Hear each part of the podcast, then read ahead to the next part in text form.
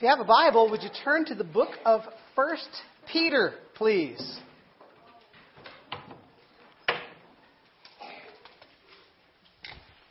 If you've missed us talking about this for a little bit, we are about to begin a series where we work through this book. We will return to our study of the Gospel according to Matthew in the fall, Lord willing. So, uh, but 1 Peter chapter 1 is where we're going to be looking this morning. My thanks, as always, to all of these folks who've helped us to sing God's praise this morning. I hope you appreciate, again, the work that goes in and just their commitment to do things that most aren't willing to do. And uh, praise God for that, right? Have you found 1 Peter chapter 1? Hear the word of God for us this morning in verses 1 and 2 of this beautiful letter.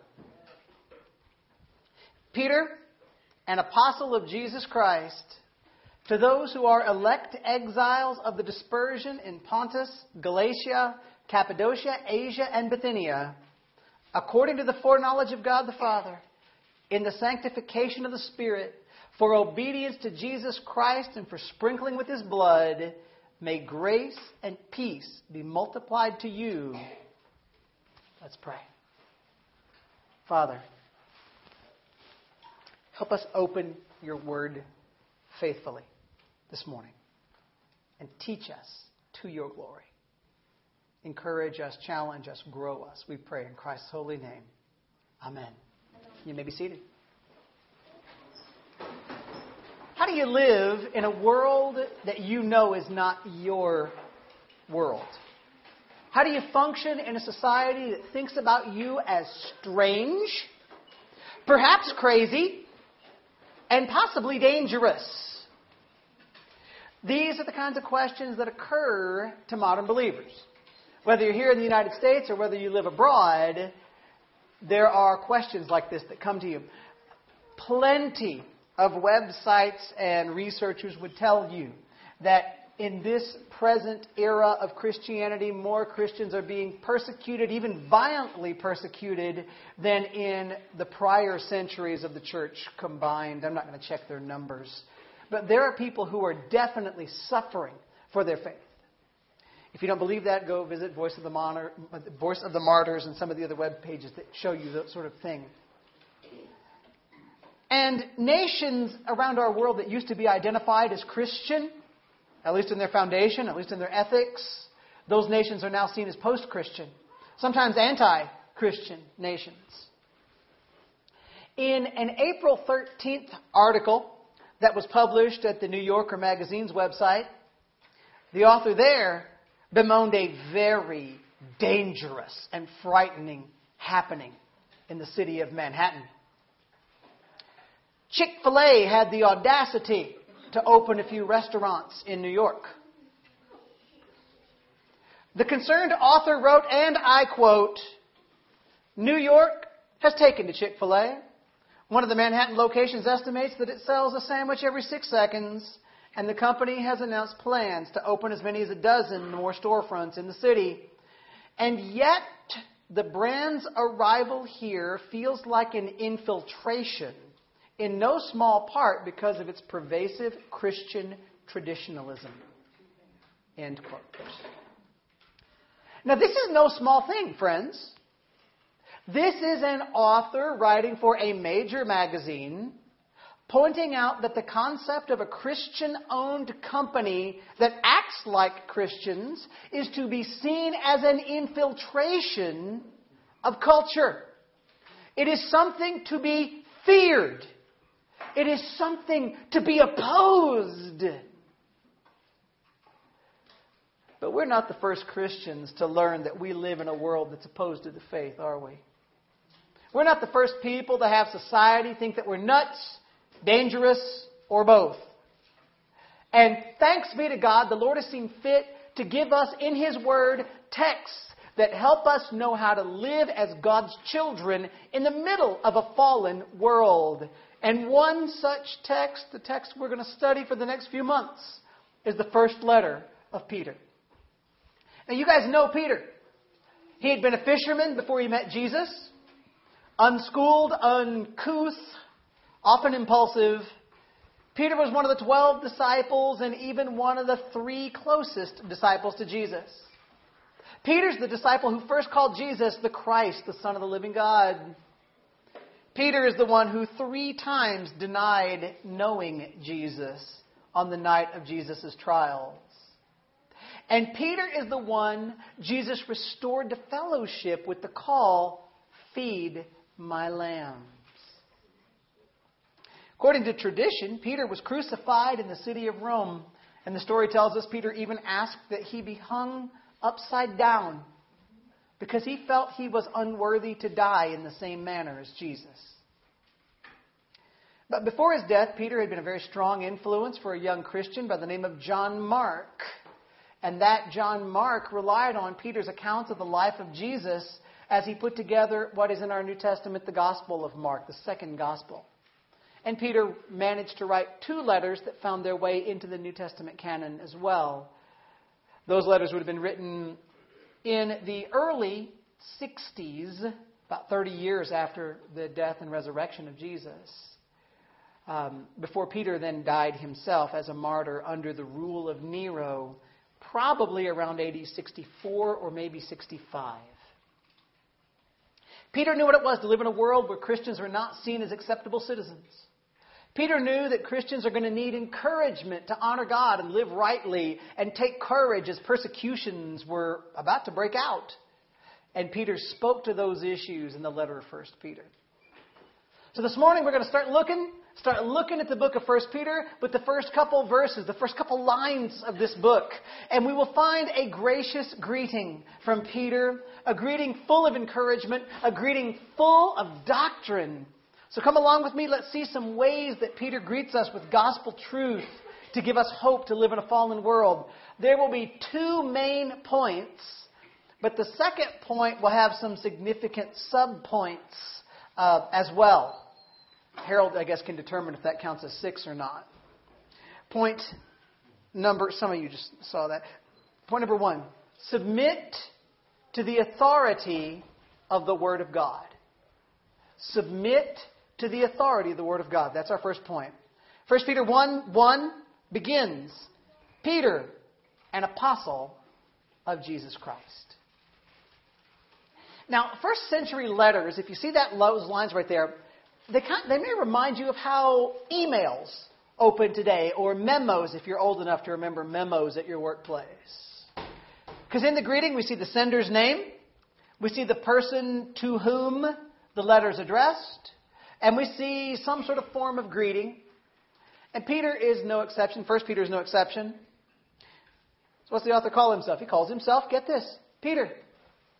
That makes sense since he's who wrote it. But he's using a name that's important to him. His name is Simon, but Jesus gave him the new name Peter. Jesus used that name when he commended Peter for believing in him as the Christ, the Son of the living God. If you go back and read the Gospels, by the way, when you see Jesus call him Simon, that usually means something goofy is about to happen or that Peter's done something silly. When, you, when Jesus calls him Peter, that usually means he's behaving as he should. Peter refers to himself as an apostle of Jesus Christ. And the word apostle originally just meant a person sent out with a message, a person sent out with a task. But in the first century, the term really gained in its weight and importance, especially theologically. Because a person who's an apostle is not just a person who carries a message, but he's a person who's sent out with a message and, like an ambassador, with the authority to speak on behalf of the one who sent him. So Peter says, look at this, he is an apostle of Jesus Christ. That's weighty, my friends.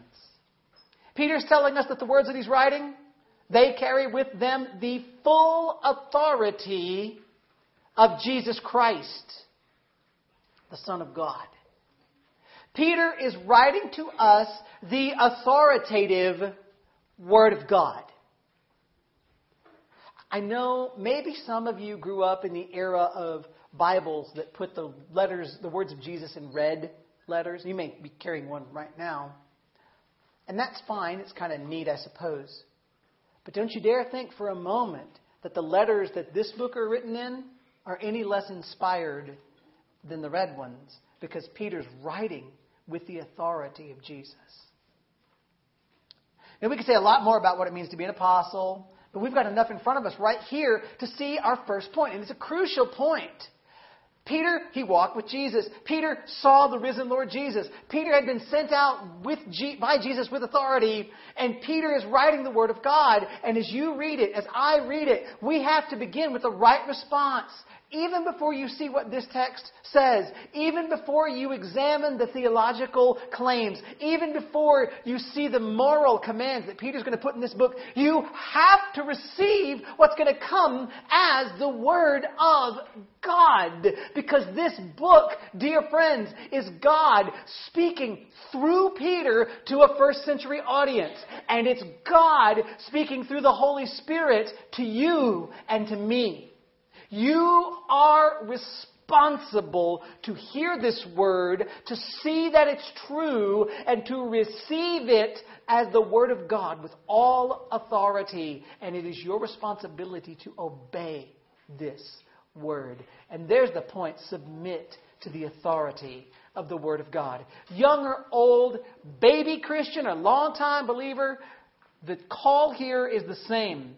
God's word is inspired. God's word is authoritative. And if you are a follower of Jesus, if you're a Christian, you have already told Jesus that you are willing to believe what he says in his word, and you have told Jesus that you are willing to obey his commands. So as you and I get started right here, right now, right now,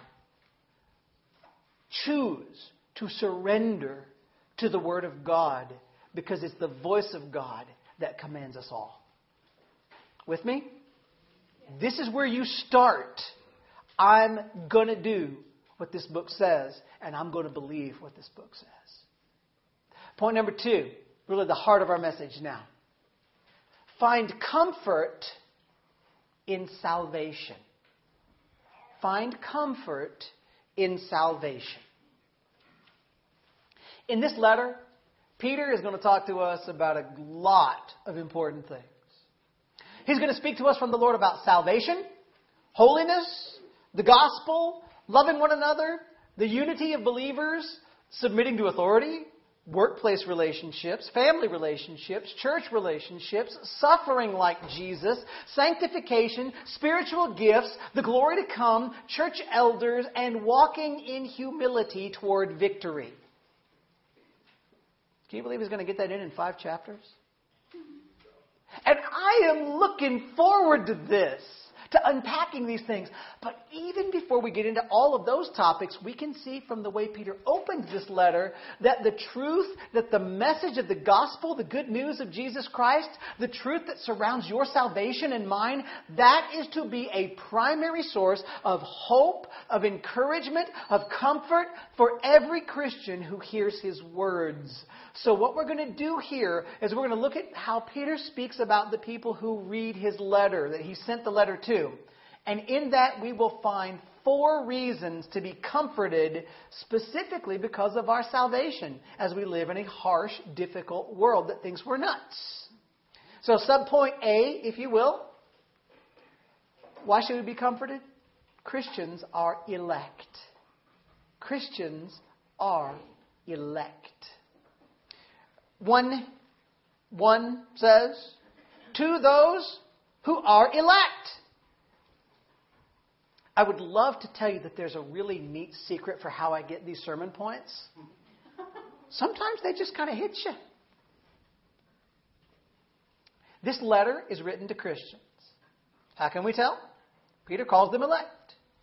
And if you took the time to look at this sentence, if you really break the grammar down from what happens in verses 1 and 2, you're going to see that the word elect is really an extremely important word in this sentence.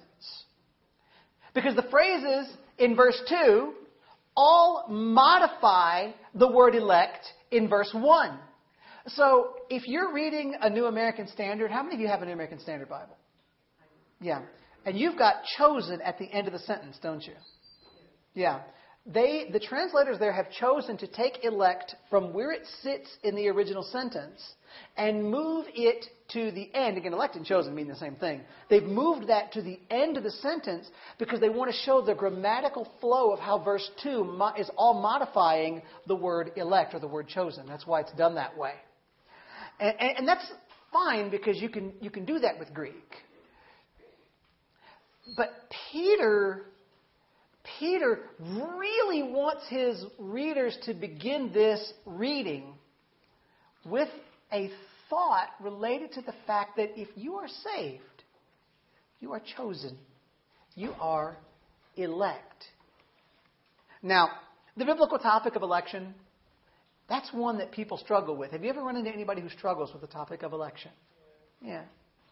And you know what, friends? If you're here this morning and you're still wrestling with that topic, what it means to be elect. I, I really do. I understand. And I want you to know this. You are welcome here with us. You are welcome here as you work out. How am I supposed to understand this? What does it really biblically mean?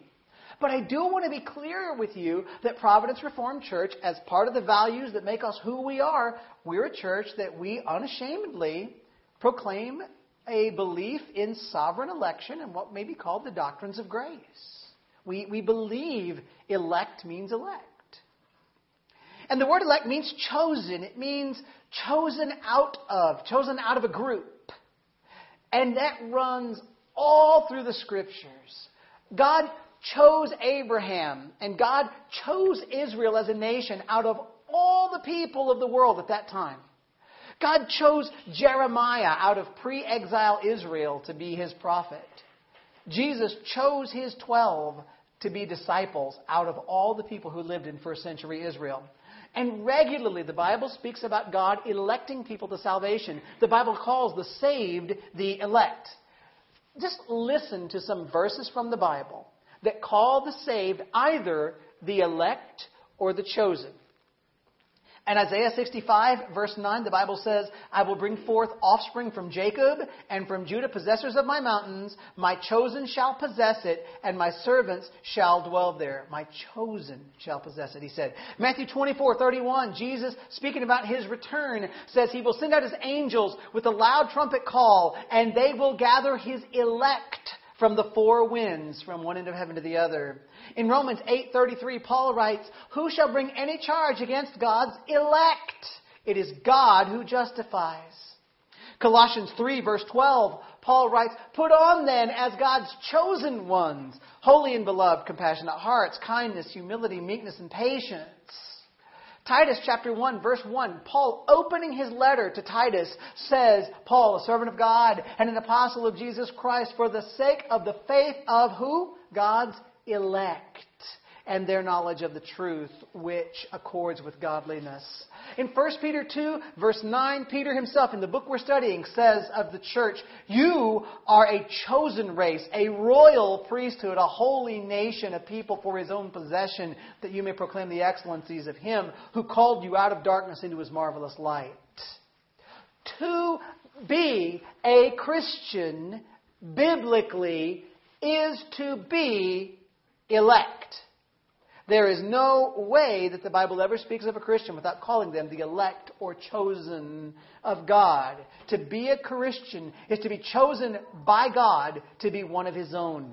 And that runs through every facet of Scripture and shows us that if we belong to God, if you belong to God, if I belong to God, it's not because of me, it's because God chose us. And the Lord chose us why? Out of His own love and for his own reasons. God did not choose you because of any good that is in you. God did not choose you because of any good he foresaw might be in you. Because why? Why does God say I didn't choose you that for that reason? God says, I will not have you boast that you contributed to your salvation. Ephesians 2 9 says, We're saved by God's grace through faith not as a, result, as a result of works, because God will not have us boast. Now, here's a question to think about. Why would Peter use that word, that theologically loaded word, to to speak about God's children right here in the beginning of this letter. I believe it's because Peter wants, from the very beginning, to remind the children of God that no matter what the world around you says about you, no matter what persecutions or rejections you may face, you, if you're a Christian, have already received the only approval that can possibly matter. You have been elected, chosen by God unto salvation. When you're saved and you know you're saved because of the sovereign working of God, you know what you can do? You can rest assured in your salvation. You don't have to fear that you will somehow fail to, fall, to, to produce, that you'll somehow fall short, that you will be let go by God because you didn't do enough.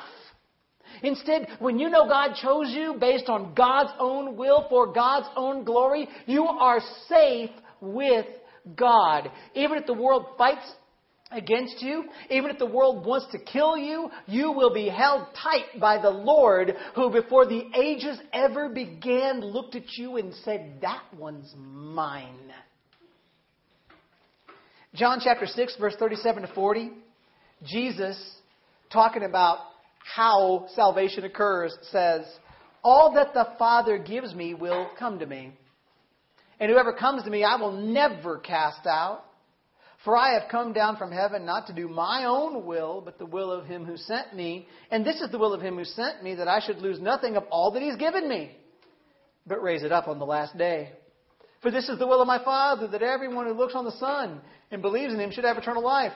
And I will raise him up on the last day. On the last day, excuse me. So who's going to be saved according to Jesus? All that the Father gave to the Son long, long ago. Before there was time, before there was time, the Father gave a gift of a bride, of a people to his Son. And everyone included in that gift will be saved, and everyone included in that gift is the elect, is the chosen. These are the ones Jesus says, I will raise them up on the last day. So if you belong to Jesus Christ, know this God calls you his elect, his choice, his people. And that can give you comfort when the world around you says less kind things about you. Subpoint B Christians are exiles. Christians are exiles. That doesn't sound comforting, does it? Verse 1 says, to, to, the, to those who are elect exiles of the dispersion in Pontus, Galatia, Cappadocia, Asia, and Bithynia. Now, I've used this illustration before, but I think it helps. I want you to imagine that you have a trip to take. Business or vacation, it doesn't matter, but you are checking into a hotel room. And when you get in there, have you ever gotten into a hotel room and thought, furniture's ugly? That painting on the wall is ugly. So what you do is you go out to an art gallery and you purchase a $5,000 painting and hang it up in that room so it looks better. How many of you have done that? No one? Well, why not? Here's why. You don't spend your money and your energy decorating that hotel room because that hotel room is not your home. And you know what? This world is not our home. We got two words that occur in this verse that speak to the fact that you and I, all who believe in Jesus, all the chosen by God, are we're aliens in this world. We are not living at home. It says we're exiles. We're foreigners. We're outcasts in the land we live in. We are citizens of a different kingdom. We are no longer citizens of this world. And you know what that makes this world think about you and me because we're not citizens of this world anymore? They think we're nuts. Peter says also that they're part of the dispersion. You might see scattered in the translations. But the whole point here is the dispersion that, on the one hand, is a reference to cities in Asia Minor, which is modern day Turkey, eh, where Jews had been scattered when they were driven out of Israel. And Peter wants to bring to mind the Babylonian captivity of the Jews because at the end of this letter, Peter even identifies his location in Rome as Babylon, referencing the power and the might of this empire. Now, for sure, the five cities listed there, they're diaspora cities, they're dispersion cities. But what's interesting about this is I don't think Peter's writing this letter primarily to Jews. The text that comes seems to indicate Peter may be thinking about Gentile believers because in verse 18 of chapter 1, Peter talks about the futile ways of these people's forefathers. And I don't think Peter, writing about the Jews and speaking of their Old Testament faith, would have called it the futile ways of their forefathers. So I think this is about Gentiles in these cities. I could be wrong, but that's my guess. I think there's something more simple going on here, though. Peter calls these people the elect of God. But they are elect people who have been scattered about in a harsh world, in a foreign land, in a world that's not their home. These people might ethnically belong in their cities. They might look like they should fit in. But their spiritual lives have been so transformed by God that now they no longer fit in in the world that used to be their home. Now they don't belong. Now they feel the discomfort of living as exiles in a foreign land. And there is comfort for you and me here in remembering that our salvation makes us exiles. You know why? If you're an exile in this world, right now, as it stands, you have a home. A glorious home in the presence of the Lord. You don't have any reason at all to try to fit in with a world that values things that are diametrically opposed to righteousness. We can, we can live here. Now, by the way, we can live here and be kind people. We can live here and do good things. We can build hospitals and feed the homeless and save lives. But you and I can never live in this world and embrace it as our own because our treasure is stored up in heaven and our hearts long for the Savior to come and to come to us from there and to transform this world from what it is to something utterly new and utterly fantastic. Now, again, we believe that the church's job is to build the kingdom of God here on earth. And we believe that God will give the church success as she grows. But this world is not going to be our home until Jesus comes back. And that's encouraging when you realize that, yeah, the world's against you, but it's supposed to be. Subpoint C Christians are saved by the entire Trinity.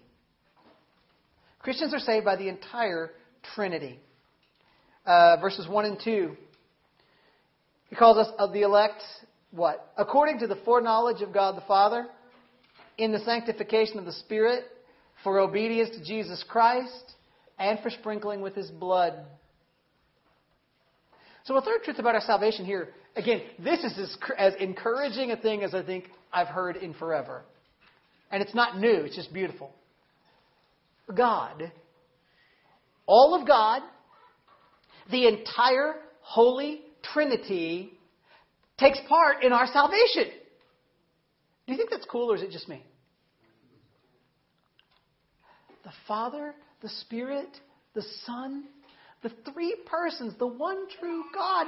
That's who chose you. That's who saved you. That's who keeps you. Oh, the courage this should give you, Christian. If you belong to God, you belong to all that God is. The Father, the Spirit, the Son have rescued you. And, and, and the Father, the Spirit, and the Son, they hold to you. Jesus, when he was trying to, to offer courage and strength and, and talking to his disciples, he, he offers the same kind of encouragement. In John 10, 27 to 30, does this sound familiar to you guys? Jesus said, My sheep hear my voice. And, and I know them and they follow me. I give them eternal life and they will never perish. And no one will snatch them out of my hand. Do you remember that? You know what Jesus says next?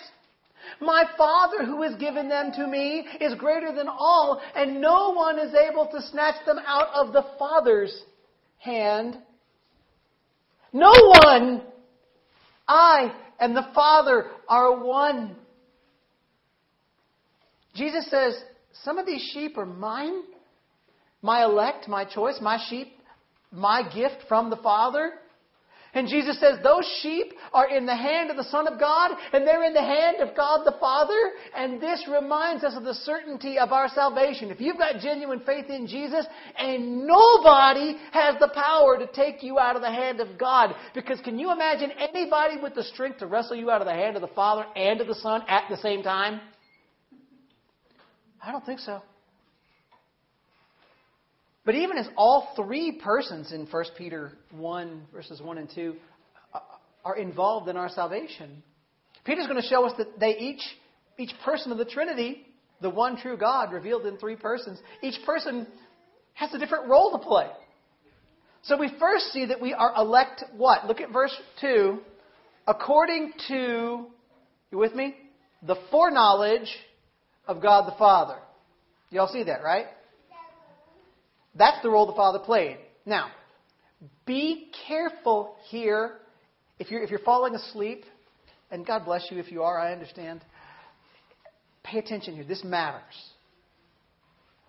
Do not let yourself misunderstand the word foreknowledge here and use that misunderstanding to take away the weight of the word elect. It is a false interpretation to take that wording to me to reason out that the way we are elected to salvation is because God the Father foresaw in us that we would come to Jesus, and so because of our choice, He, he chose us. You've heard that argument done before, haven't you? And here's the word foreknowledge. According to the foreknowledge of God the Father, see, you Reformed people are messed up. When the word foreknowledge is used in Scripture like this, it is never, never used in the sense of simply having data of what is to come. Foreknowledge is never used to indicate God chooses based on foreseeing our choices. Never, never. Instead, when the Bible speaks of God knowing us or foreknowing us, the Bible is speaking about God making a choice to set his affection on us. It's not God having info about you. Foreknowing is choosing beforehand or loving beforehand. Let me give you some verses. You might want to write them down. I mean, if you're a fast flipper, you can go there, but I want to show you the Bible telling us that to know or to foreknow is a word of choice, not merely of data. Okay? Do you understand the difference in cho- choosing and having info, right? Genesis 18:19 in the English Standard Version says about Abraham, "For I have chosen him that he may command his children and his household after him to keep the way of the Lord by doing righteousness and justice, so that the Lord may bring to Abraham what he has promised him." I said chosen there, right? God points to his choice of Abraham. But what's cool is the King James Bible, if you look at one of those, if you happen to be one of those folks, it says of God, For I know him. It uses the word know for God's sovereign choice of Abraham. How about Jeremiah chapter 1, verse 5? Before I formed you in the womb, I knew you, and before you were born, I consecrated you. Remember that? God is speaking there in a poetic parallel in his conversation about Jeremiah. And God at the first line says, I knew you. And the second line, he parallels to know Jeremiah with consecrating him. Knowing and setting him apart are the same thing, they are a parallel. And the Lord's not telling Jeremiah, you should be impressed, Jeremiah. I had intellectual information about you before you were born. No. God says, I didn't just, I wasn't just aware of your existence. I knew you. I consecrated you. I chose you.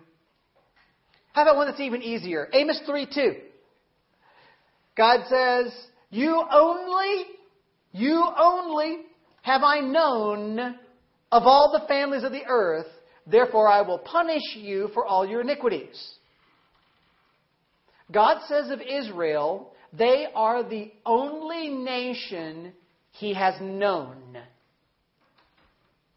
What would it mean if known there meant intellectual awareness? God's looking at Israel. I have no idea who these other people are. I only have known you. I have no idea who these Philistines are you're speaking about. Is God, you think God was saying to Israel, You're the only human beings on earth I'm aware of? No. God is saying Israel is the only nation that He has ever chosen up until that point to be a holy nation, His own nation. New Testament, Matthew 7, 22 to 23. Jesus says, On that day, many will say to me, uh, uh, Lord, Lord, did we not prophesy in your name and cast out demons in your name and do many mighty works in your name? And then will I declare to them, Depart from me. Do you remember why Jesus said this if you haven't flipped there? Depart from me because I never, I never knew you. Do you think?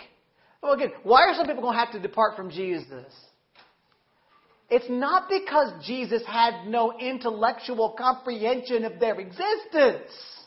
Jesus is saying, I never knew you in the sense that you never belonged to me. To, for God to know you is for you to have been, to belong to God, to be chosen by God. Acts chapter 2, verse 23. This Jesus delivered up according to the definite plan and foreknowledge of God, you crucified and killed by the hands of lawless men. Jesus was delivered not simply by the factual grasp of the future from God, but he was delivered by God's planning, God's choosing something beforehand. Romans 8, 29 to 30 says, For those whom he foreknew, he also predestined to be conformed to the image of his Son, in order that he might be the firstborn among many brothers. And those whom he predestined, he also called, and those whom he also he called, he also justified, and those whom he justified, he also glorified. Whom does God predestine, call, sanctify, and glorify? Who? It's the people he set his love on beforehand. That's what foreknew means in that verse. Romans 11, verse 2, Paul speaking says, God has not rejected his people whom he foreknew. Do you not know what the scripture says of Elijah, how he appeals to God against Israel? Again, Israel is the people God foreknew. But if this is only a matter of knowledge of their existence or even a knowledge of their future decisions, this verse is nonsense because God foreknows everybody in that way. But God only foreknows in a relational or saving way those he elects. 1 Peter 1.20, the book we're going to, we're studying here, says of Jesus, He was foreknown before the foundation of the world, but was made manifest in these last times for the sake of you. And again, Jesus was foreknown before the foundation of the world. It makes almost no sense that Peter would be saying that God had information about Jesus beforehand. No. If we understand that foreknew involves a plan or a choice beforehand that Jesus would do certain things, then the word makes sense and makes the verse mean something. The Father has foreknown his elect. And by the way, I did all of that without ever taking you to what does the Bible use for the term of intimacy when Adam was most loving to his wife? He knew her. Do you think that verse is about data? No. It is about affection. It's about relationship. To foreknow is to forehand, beforehand, set his love on you. So, how are you elected?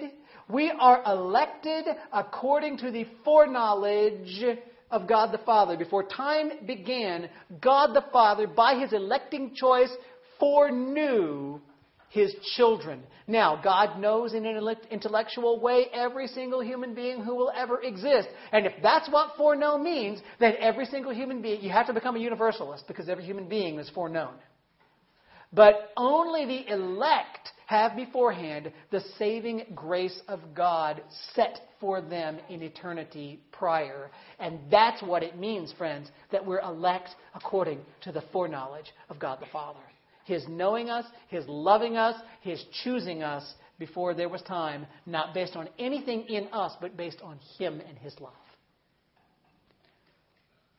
Okay, well, that was fun. We're also elect according to the sanctification of the Spirit. In the sanctification of the Spirit. Now, the word sanctification is a word that means holy, it means to be set apart. Now, what I want you to remember, and by the way, you'll, you'll find commentators handling this slightly differently. What's Peter been talking about? The fact that you are elect. He's talking about your salvation. You, you are to be comforted in this lost, ugly world by the fact that you're saved. And I think this is still speaking of your salvation. I don't think we've left salvation into a new part of the Christian walk here. He's referencing that God elected you to salvation. The Father placed His love on you in electing you, and the Spirit of God sets you apart in your salvation to be holy to God. In our experience of salvation, the Spirit of God moves on our hearts. The Spirit of God regenerates us. The Spirit of God makes us alive. The Spirit of God changes us to bring us into a holiness, into a relationship with God that you and I could never want in our natural state of, state of spiritual death and spiritual rebellion. The Spirit of God moves you into salvation, and that is sanctification. That's one understanding of sanctification. By the way, Paul saw it this way in 2 Thessalonians 2:13. Paul writes, "But we ought always to give thanks to God for you, brothers, beloved by the Lord, because God chose you as the first fruits to be saved through sanctification by the Spirit and belief in the truth." Don't you love Peter and Paul being like right on together, totally saying the same thing? The Spirit of God grants us what? The Spirit of God gives you the gift of faith. The Spirit of God gives you repentance. The Spirit of God gives you the regeneration of your heart that makes you come to Jesus. Travis, are you sure that God's Spirit does that? Faith. Ephesians 2, verse 8 says, For by grace you've been saved through faith. Well, I must muster that up on my own, right? And this is not your own doing, it is the gift of God. There's God giving you faith. How about repentance? Does the Spirit give you repentance? Acts 11, 15 to 18. This is so beautiful. Peter is explaining the salvation of, of Gentiles, and he says, As I began to speak, the Holy Spirit fell on them, just as on us at the beginning. And I remember the word of the Lord, how he said, John baptized with water, but you will be baptized with the Holy Spirit. If then God gave the same gift to them, the Holy Spirit coming on them was a gift from God. If God gave the same gift to them that He gave to us when we believed in the Lord Jesus Christ, who was I that I could stand in God's way? Now listen to the response to Peter. When they heard these things, they fell silent and they glorified God, saying, Then to the Gentiles also, God has granted, God gave it, God did it as a gift, God has granted repentance that leads to life. So if you repented, how did you get how did you repent? The Holy Spirit granted you repentance. How about regeneration? Titus 3 verse 5.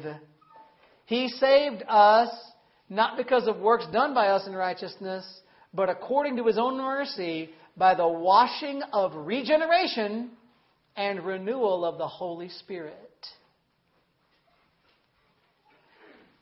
So, who gives you all of your sanctification? That sanctification that moves you from being sinner to a living Christian? Holy Spirit of God, based on the election from the Father. Isn't that fun?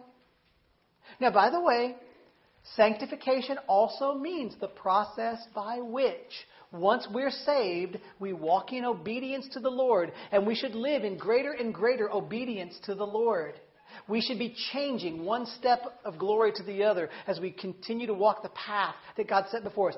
Obedience is absolutely part of, if, if, if there's no obedience in you, you better ask if there's any Christianity in you. There's no such thing as Christianity apart from obedience. But the sanctification I think we're talking about here is what you would think of as the initial being made holy, the initial being formally sanctified by God, because God makes you holy to God as an active move of the Spirit of God. Then, what are we elect to? Into that verse in, in 1 Peter 1 2, we're elected to obedience to, the, to Jesus Christ and for sprinkling with his blood. And those also are election to salvation. Now, wait a minute, Travis, you just said obedience, and obedience comes after salvation. That's true, but obedience is also how you are saved in the sense of Jesus commands you to repent and believe to be saved. Right? And Romans 1 5, what does Paul call it? Paul says, we're talking about Jesus, through whom we received grace and apostleship to bring about the obedience of faith for the sake of his name among all the nations. The obedience of faith. Jesus has elected us to the obedience of faith. Jesus elected us to respond to the gospel that will save us. He's the one who's responsible to make us obey enough to that we would believe. The obedience to the gospel that will save us. Jesus elected us to the obedience to his call that results in our being sprinkled by his blood. By the way, sprinkled by his blood, that kind of sounds icky, but that takes you back to Exodus chapter 24. And there, do you guys remember Moses doing the covenant and sealing the covenant after the Ten Commandments were given? They built, we got, we got tabernacle items, we got holy items, and they're at Mount Sinai. And God asks three times of the people, Are you willing to obey me? I will be your God. You will be my people. Are you really in for that? And the people repeatedly said to God, Yes, we'll obey. Yes, we'll be the people of God. Yes, we'll obey your commands. You be our God. We'll be your people. That's awesome. We're in, God. And what did Moses then do? Moses sprinkled, he sprinkled the blood of the sacrifice. That, that blood that had set apart the tabernacle and the holy items, or at least what, what was already, what was already holy, the book of the law. Moses sprinkled that blood on the people. And the idea is that these people are now under the covenant. I shouldn't say the tabernacle per se, because again, they're still building that at that time, or they're getting the process of that going. But again, the holy items that were there, the blood was, was used to set those apart, and the blood was used to say, You're under the covenant because of your response, because I've chosen you, and now you've responded in obedience. Same thing in Isaiah 52 at the end of the chapter, 52:15. That, that, that's part of the beginning of the servant song. We think of Isaiah 53 as the song of the servant. You know that he was wounded for our transgressions, he was crushed for our iniquities passage. But even before that, at the end of 52, it's talking about the servant and it says, He will sprinkle many nations. The blood of Jesus is not shed for Israel alone, but for many nations, for all people who come to Him from any nation on earth. So when we because of the electing work of the Father and the Spirit and the Son, respond to Jesus in faith and repentance, which the Spirit gives us, we are sprinkled by the blood of Jesus. We are forgiven by Jesus. We are made covenant children of God, and we are under His care. We're committed to His Lordship. But, friends, if, the, if that much heavy lifting was done by the Father to elect you, the Spirit to elect you, the Son to elect you, all according to the united work of the Trinity, should that not give you comfort if the world says you're nuts? I think it does. Last point, it'll come super fast. Subpoint D. Christians receive grace and peace. What's the end of the greeting say? May grace and peace be multiplied to you. What's the result of this glorious election work of God? The end of the greeting. Peter writes, May grace and peace be multiplied to you. When you've been foreknown by the Father, sanctified by the Spirit, brought to obedience by the Son, sprinkled by the blood of the Son, you get the grace of God all over you. You have the favor from God. that you could never, ever earn. God gives you peace with God that is life changing and soul satisfying. And it changes you. You have the gifts of God given to you in abundance so you can live in this world, so you can function in this world, so you can change a little patch of this world to show that the Lord still reigns.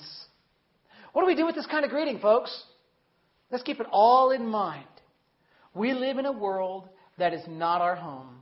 We live in a culture that's never going to embrace us and it's never going to embrace what we stand for. We live in a world that could move us to, into persecution, into violence, into imprisonment at any time. But before Peter ever says to the people, hey, watch out for persecution, he first says, stand strong with this glorious truth. You are exiles. This world is not your home, but he calls you elect chosen by the Father, brought to salvation by the Spirit, covered by the blood of the Son. And if the world wants to separate you from the love of God, the world is going to have to wrestle you away from the entire power of all three persons of the God of the universe. And that can never, never, never, never, never be done. So, Christians, let your salvation give you courage. Let your salvation lead you to give God thanks. Let your salvation remind you that the grace and peace of God are yours in abundance. And if you're hearing this and you're not yet a follower of Jesus, know this God commands you turn away from your sin and believe in Jesus to find life. Jesus Christ will forgive you if you trust in Him and turn your life over to Him. God will make you into His child and free you from the judgment that you deserve. And if you come to Jesus in faith, if you come to Jesus for salvation, if you let go of your life and you trust in Jesus, you know what you're going to find out? As you learn and as you grow, you're going to find out you were foreknown, elected by the Father to life, elected for holiness in the Spirit, elected to obey the Son, elected to be rescued through His saving work, and you will find the grace of God, and you will find peace with God forever. So, dear friends, why not let go of your life and come to Jesus today? Let's pray together. Father, there's so, so much here. And we would ask you, Lord, help us to be in life changing, stunned awe of the gospel. Help us be in life changing, stunned awe at election. Whatever we can handle of this theology, let it be true that we know, we know that if we are saved, from start to finish and everything in between, all the credit and all the glory is yours, and not one single ounce of it is ours.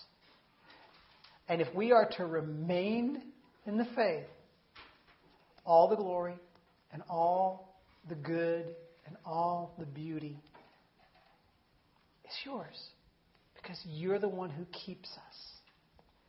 And if you keep us, we can survive a fallen world. Help us, Lord. Let us sing to your glory. We ask it in Christ's name. Amen.